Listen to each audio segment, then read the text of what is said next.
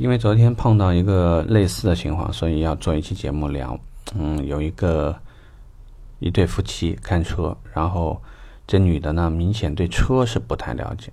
但是她对送什么，她就特别在意，不停的问：“你们送什么呀？还能送这个吗？还能送那个吗？”这个大概呃也提到了六七样东西。遇到这种情况，你应该怎么答复呢？这个我想有几种嘛，一种是什么？你如果是具体谈，我们再确定；一种呢，就是诶，这个也送，那个也送，到最后你不知道到底这个价格怎么管控，不知道，因为前期有可能已经把一些现金让利已经说出去了。然后第三呢，那当然如果说你的处理比较抗拒的比较强烈的话，对方可能会因为没面子，呃，就走了。在这里呢，我们简单聊一两句。一方面，我们会告诉客户，您要的这东西不是送的，是您买的。我们在帮客户扭转一个概念：你没有任何一样东西是送给你的，是都是你买的。所以意味着说，你要的东西越多，你的现金部分就会越少。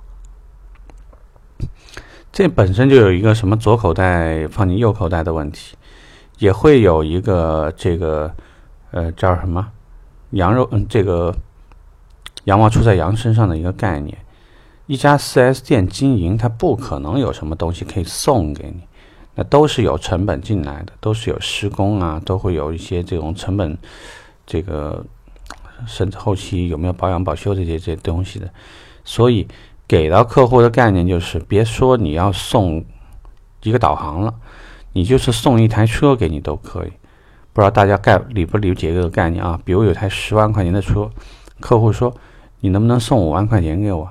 可以呀，大家以后千万别说不可以，可以呀，因为你再买十万块钱的精品就可以了呀，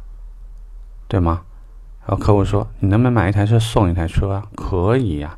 你只要预存我多少多少万块钱，反正我知道你一定花不了，这钱就是我的，怎么不可以呢？